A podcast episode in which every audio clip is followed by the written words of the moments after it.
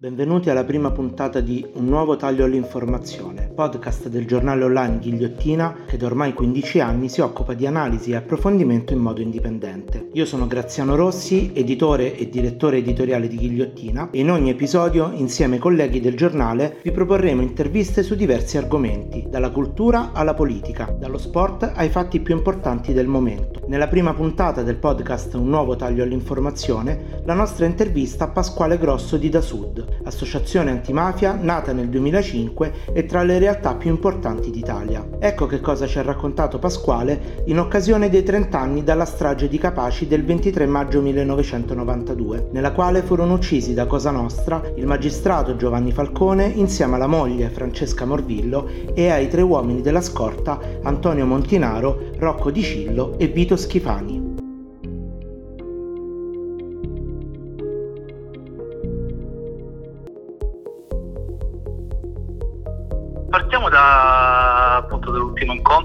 Fatto, che poi ha segnato in verità tutto l'anno accademico, ecco, diciamo contestualizzando, come sai, noi siamo dentro il nostro progetto che è l'Accademia Popolare dell'Antimafia e dei diritti, è dentro quindi una scuola e dentro una comunità educante, che poi è la cosa più complessa eh, di tutte, in verità, di tutte le vicende che, che affrontiamo quotidianamente, è, è, esattamente quel confronto con uh, questo corpo a corpo no? che noi mettiamo in campo quotidianamente per fare dell'antimafia una pratica, come dire, è una pratica concreta da un punto di vista specifico, se noi intendiamo l'antimafia come un processo di opportunità, l'antimafia sociale ovviamente come un processo di opportunità per chi ne ha di meno, come un processo di funzione di pari opportunità per tutti. È come mm, la scuola è il luogo perfetto, idoneo, no? dove, dove, sperimentare questo processo che ha a che fare quindi con le dinamiche educative, ma anche con le dinamiche di produzione di produzione culturale perché alla fine questo è il nostro percorso che si contamina ovviamente con tutti i linguaggi narrativi e, e creativi possibili e immaginabili che vanno appunto da, dal fumetto al cinema all'audiovisivo, alla radio, al, al virtual reality, tutto quello che riusciamo a mettere in campo che ci appartiene come linguaggio. Sì, e a proposito di questo, insomma, prima, prima di contattarvi ho studiato un po'. Danilo in un'intervista all'Italia che cambia qualche mese fa, l'antimafia di Da Sud è felice, outdoor e multilinguaggio. È esattamente questo. Sì, sì, è, è, il nostro operato, così è trasformato da noi quando abbiamo aperto l'accademia, e poi arrivo a Piero Grasso perché la prendo troppo lunga. Quando noi abbiamo aperto, abbiamo scelto di stare dentro la scuola e inaugurare questo percorso sperimentale che comunque non avendo nessun riferimento altro in Italia ti rende tutto il lavoro un po' più eh, bello, avvincente ma anche di misurazione giorno per giorno quando tu hai un riferimento riesci a guardare il riferimento e dici guarda come fanno questi, come fanno loro e più o meno capiamo quello che succede. Noi invece dobbiamo misurare giorno per giorno questa cosa.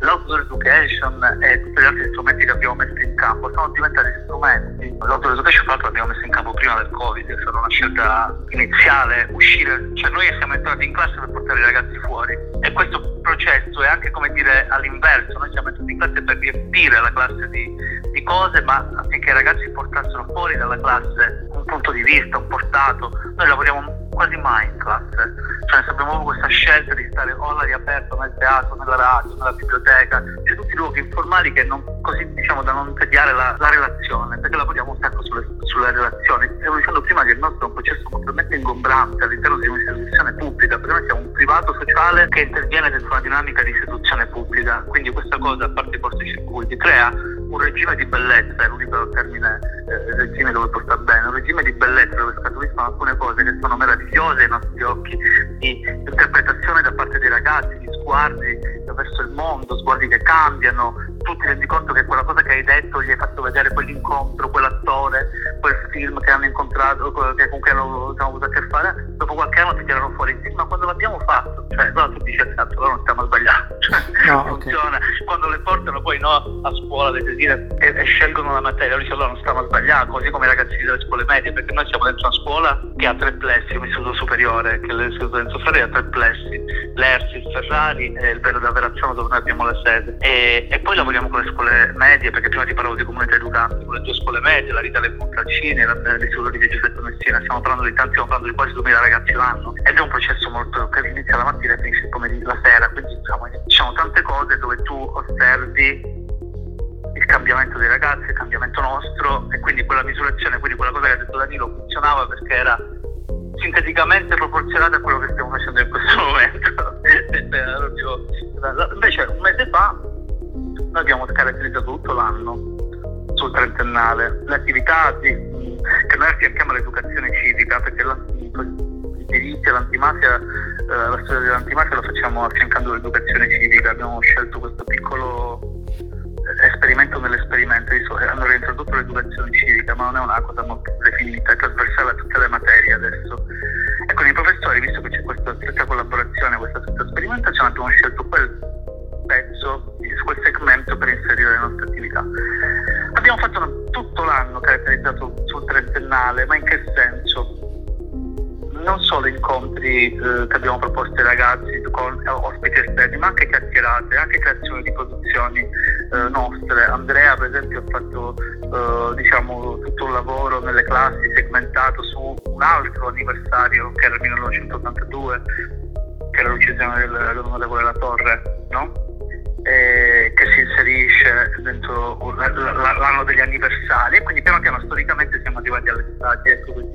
E, e, l'abbiamo fatto con percorsi che ci caratterizzano, eh, utilizzando appunto la radio, il podcast, incontri formali con, uh, con, con, i protagonisti. Quando è arrivato Piero Grasso, che io stimo particolarmente eh, come uomo, perché è veramente un uomo, come dire, io a lui durante l'intervista radiofonica che gli feci gli dissi che diciamo, io devo pensare a un uomo che rappresenta le istituzioni larghe, non solo le istituzioni intese come oggetto politico, no?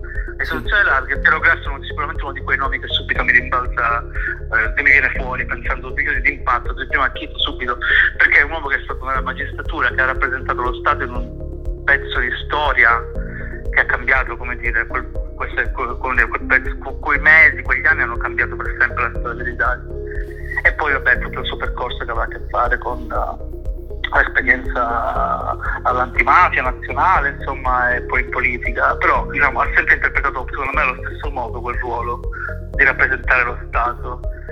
E i ragazzi in quella giornata sono stati rapiti dalla sua semplicità narrativa. Noi abbiamo fatto questa chiacchierata di quasi due ore lui ha raccontato non solo le indagini, sai, le dinamiche delle indagini, ma anche tutta quella vicenda che aveva a che fare con, con la sua vita, con sua moglie. Ci ha raccontato che una volta a Natale per andare a comprare i regali ai bambini, lui era ovviamente sotto scorta, quando è diventato magistrato giudice all'atere del, del processo immediatamente si è affidata una scorta no? e quindi la capacità di movimento sua era molto limitata, era quasi Natale, non avevano preso i regali ai bambini, lui scappò con la moto insieme alla moglie per andare a fare regali ai bambini. Quando tornò c'era tutto il quartiere circondato dalle automobili della polizia e il capo della polizia che inveiva cazzo, cazzo sei andato? Però ovviamente queste dinamiche che avevano, eh, lui stava provando a raccontare ai ragazzi che tipo di sacrificio, perché poi no, una scelta personale, lasci le frasi che la moglie gli ha detto, se tu vuoi fare questo io sono con te, ma non è scontata questa cosa, no? Detta da, da chi ha vissuto poi la sua relazione con Falcone, la sua amicizia, eh, eh, la parte dell'indagine, l'intuizione dell'indagine, è stata una, un, una bella mattinata a, a metà tra aneddoti che avevano a che fare con la sua vita privata, i momenti salienti in cui hanno capito che le cose andavano a dama, le tensioni, il comportamento dei mafiosi, anche tutta quella televisione, anche perché ricordiamo che quello è stato uno show dal punto di vista mediatico, no? Tutto il mondo stava guardando questo processo e, e lui ha, come dire, diciamo, una pressione, diceva, no, noi non neghiamo che c'è stata una pressione molto forte dal punto di vista mediatico che noi abbiamo subito, poi lui era giovanissimo, quindi ancora di più, fatto ci, ci facevano forza le persone con più, con più esperienza di noi e capivamo che nel, nel, nel paese c'era questa vicinanza nei nostri confronti. Queste cose hanno rapito i ragazzi, sono stati molto, molto attenti e, e rapiti da, da, questo suo racconto appunto molto semplice, molto dettagliato e noi abbiamo tirato fuori delle cose molto divertenti. Noi non facciamo solo delle chiacchierate con gli ospiti, spesso gli, gli, nei nostri format sul pacco gli facciamo vedere dei video, abbiamo tirato fuori una sua intervista di giovanissimo Piero Rezzo, anzi Pietro Rezzo, mi ha chiamato Piero, va bene, il mio nome è Pietro, no? io lo chiamo Grasso, perché quello è il nome che mi danno, che a casa mia mi chiamano Piero, tutti Piero. E il giovanissimo Piero Grasso, intervistato da Gio Marrazzo, e per giovanissimo intendo un neolaureato appena entrato in magistratura. e io sono emozionato perché lui dico questa intervista non la vedevo da quando l'abbiamo fatta sostanzialmente. E l'ha voluta, poi gliel'abbiamo, gliel'abbiamo inviata. È conseguimento questo lavoro che stiamo facendo con App Studios eh, nel nostro contenitore dell'Accademia di produzione di, di, cioè, i nostri eventi non sono mai semplici chiacchierate ma sono un, un insieme di, di, una narrazione cross-mediale no? di, quello che sta avvenendo. Cioè, è istruzione sì, è sì, istruzione, sì, cultura. Sì, no, certo, no, quello, in, quello, in quel momento noi siamo in, quella è ora di lezione. Quelle sono ore che noi facciamo come monte ore nel, nel nostro uh, ser- servizio diciamo, all'interno del piano dell'offerta formativa, perché la vera rivoluzione di questo progetto è che si inserisce nel piano dell'offerta formativa delle scuole, non è una, una tanto, noi non andiamo a fare il corso, il laboratorio, noi siamo la scuola in questo momento. E partecipano alle nostre cose o fanno la lezione di storia, di italiano, di matematica, di ragioneria, questo che hanno studiato o stanno con noi. Facciamo anche delle, delle cose più un pochettino più sperimentali, quest'anno stiamo sperimentando i percorsi di, eh, alternativi alla pena della sospensione, no? i ragazzi vengono sospesi, potremmo discutere del, del concetto di sospensione per giorni della sua inutilità come attività punitiva, infatti noi la nostra nuova preside era già un'istruzione che avevamo atto con la vecchia, vecchia che è andata in quest'anno, abbiamo, stiamo sperimentando, cioè ragazzi invece di starsene a casa una settimana, stanno con noi una settimana, sono dei piccoli percorsi di, eh, dire, legati ai temi generali, poi possiamo parlare di antimafia, ma noi diciamo ci occupiamo di tutto, diritti in generale, quindi eh, cinema, cultura in generale, cioè con noi fanno, fanno percorsi mh, variegati, ecco, cioè, a, a, noi, a noi interessa il loro sguardo sul mondo, perché ecco. è da quello che bisogna partire. Ecco, cioè, il loro pro... sguardo sul mondo e tu gli dai qualche nozione in più, poi certo. loro comunque riusciranno a, a decodificare e a, a rileggere quello che tu gli dai eh, e, e, integrarlo nel loro percorso di crescita. Il tema della povertà educativa c'è tutta, cioè noi interagiamo con delle scuole che sono in una condizione ovviamente di fatica post-Covid. Noi durante il Covid abbiamo fatto un lavoro estenuante con i ragazzi per mantenere la relazione, abbiamo, appena, appena, abbiamo potuto li abbiamo portati di nuovo fuori al parco.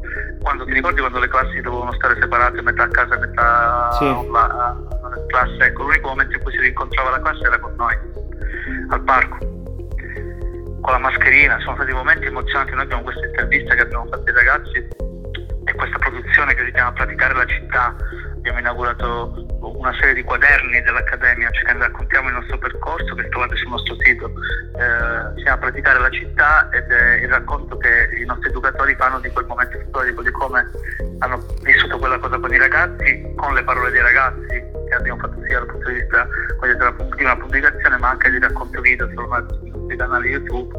Ci sono tutte queste, queste interviste meravigliose dove loro ti, ti, ti sorprendono, no? Sono stati la radio è stato un elemento fondamentale durante il Covid. Quando io non sapevo che cosa fargli fare questi ragazzi per tenerli insieme, a un certo punto mi sono fatto forza e ho detto vabbè ragazzi facciamo la radio da casa e abbiamo inaugurato per quattro mura il diario di una quarantena, hanno fatto 40 trasmissioni.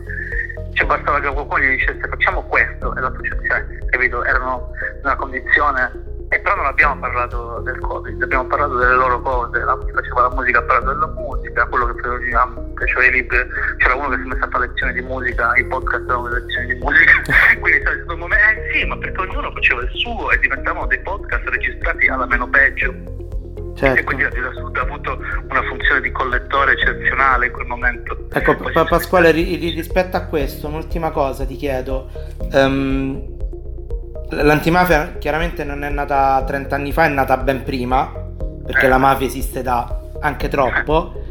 Ecco, l'impressione che mi hai dato, che mi dai, è che comunque questa che, che voi praticate sia l'evoluzione dell'antimafia, cioè andare a parlare di antimafia ma fare appunto come ti dicevo prima pratica di istruzione, di cultura, di, di insegnamento per affinché non rimanga solo dentro le mura ma che appunto esca e questa è l'impressione che mi dà il lavoro soprattutto degli ultimi anni diciamo, noi partiamo sempre da un presupposto, da, questo, da queste parole che sono di Giuseppe Valadioti e se non lo facciamo noi chi deve farlo. E, e campeggia all'ingresso dell'Accademia questa scritta. E perché no, l'Accademia nasce da questo, dall'idea di va bene, l'antimafia per noi è questa roba qua.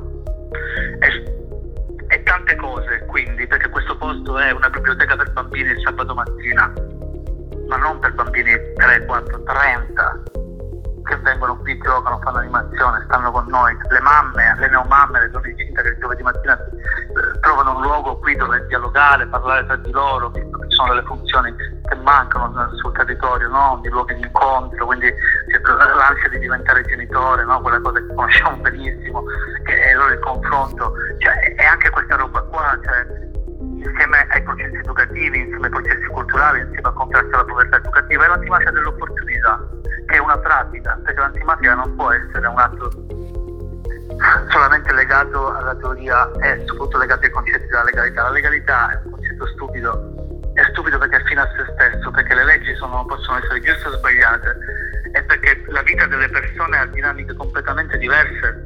Ognuno di noi, no? sai benissimo, può avere dire, a che fare con uh, qualunque contrattempo, contraccolpo, esigenza, mancanza, in un paese dove ieri leggevo che Steve Children eh, scriveva che il 51% dei ragazzi in questo rapporto non riesce a comprendere un testo, ragazzi di 15 anni, fatica a comprendere un testo. Noi facciamo un festival di letteratura che si chiama Under ed è il primo festival che porta eh, gli autori under 35 dentro le classi cioè la letteratura gliela portiamo a scuola, gli diamo i libri, le cose libri incontrano gli autori, perché è un modo per avvicinarli, no? per rispondere ecco, a queste esigenze che per noi sono chiarissime. Quindi l'antimafia non può che essere una, uh, come dire, un concetto così astratto, l'antimafia è una pratica collettiva e quindi la comunità educante è il luogo migliore, perché le scuole sono il luogo più idoneo dove intervenire, collettiva perché deve avere, dire, eh, un punto di vista eh, condiviso, cioè la carenza di opportunità, eh, il fatto che c'è, che c'è iniquità sociale, no? c'è questo, i ragazzi lo sai qual è la cosa che dicono più spesso, quello che dicono, che percepiscono più spesso, la distanza tra loro e la possibilità di uscire. E quindi voi li portate fuori? E noi proviamo a fare questo lavoro, poi quante volte ci riusciamo non lo sappiamo, però lo facciamo. Ed è una cosa che ci porta gioia, eh, ed è un processo felice e difficile, difficilissimo, perché siamo sempre in periferia a fare grandi produzioni culturali aperte al territorio, perché questo posto è aperto al territorio la sera. Il 26 maggio viene Nino D'Angelo a trovarci e presentare il suo libro, per noi è una cosa stupenda, perché è una persona che rappresenta appunto, è quello che è venuto fuori. non so come dire, lui cosa, cioè, è riuscito a venirsene fuori in un altro contesto. Assolutamente. Però tanto, potrebbe assomigliare tanto a quelle storie di tanti ragazzi e ragazze.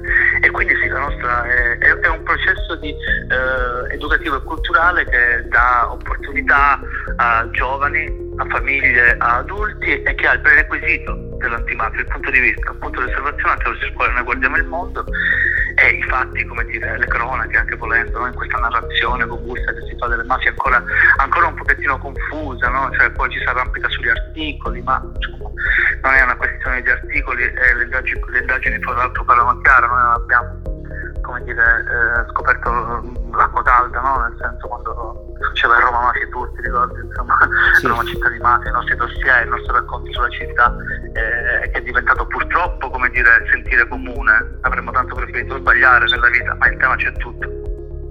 Il tema c'è tutto, eh, in periferia eh, eh, si sente maggiormente, ma la città, come ci insegnano, e come ci insegnava Falcone, insomma, basta inseguire i soldi in questa città capire dove, dove stanno, dove stanno eh, i processi di riciclo del denaro, dove sono, dove sono eh, le opportunità, no? poi il Covid ovviamente ha fatto abbassare tante sale cinesche, tante, tante aziende sono andate dire, eh, verso un fallimento, magari sono diventate opportunità no? per altri che hanno liquidità facile, la liquidità viene sempre dai soldi della droga, non c'è un altro non c'è un altro core business, la droga è il core certo. business, i soldi della droga servono per essere competitivi a livelli in cui io e te non potremo mai essere, come dire, no?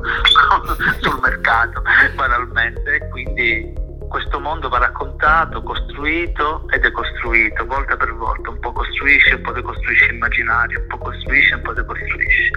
È un equilibrio, però l'antimafia è tante cose, di certo l'equilibrio è difficile da trovare e ogni volta che pensi di aver trovato l'equilibrio stai sbagliando. Infatti. Perché essendo una pratica ti devi mettere sempre in discussione. Quando l'antimafia giorno dopo giorno.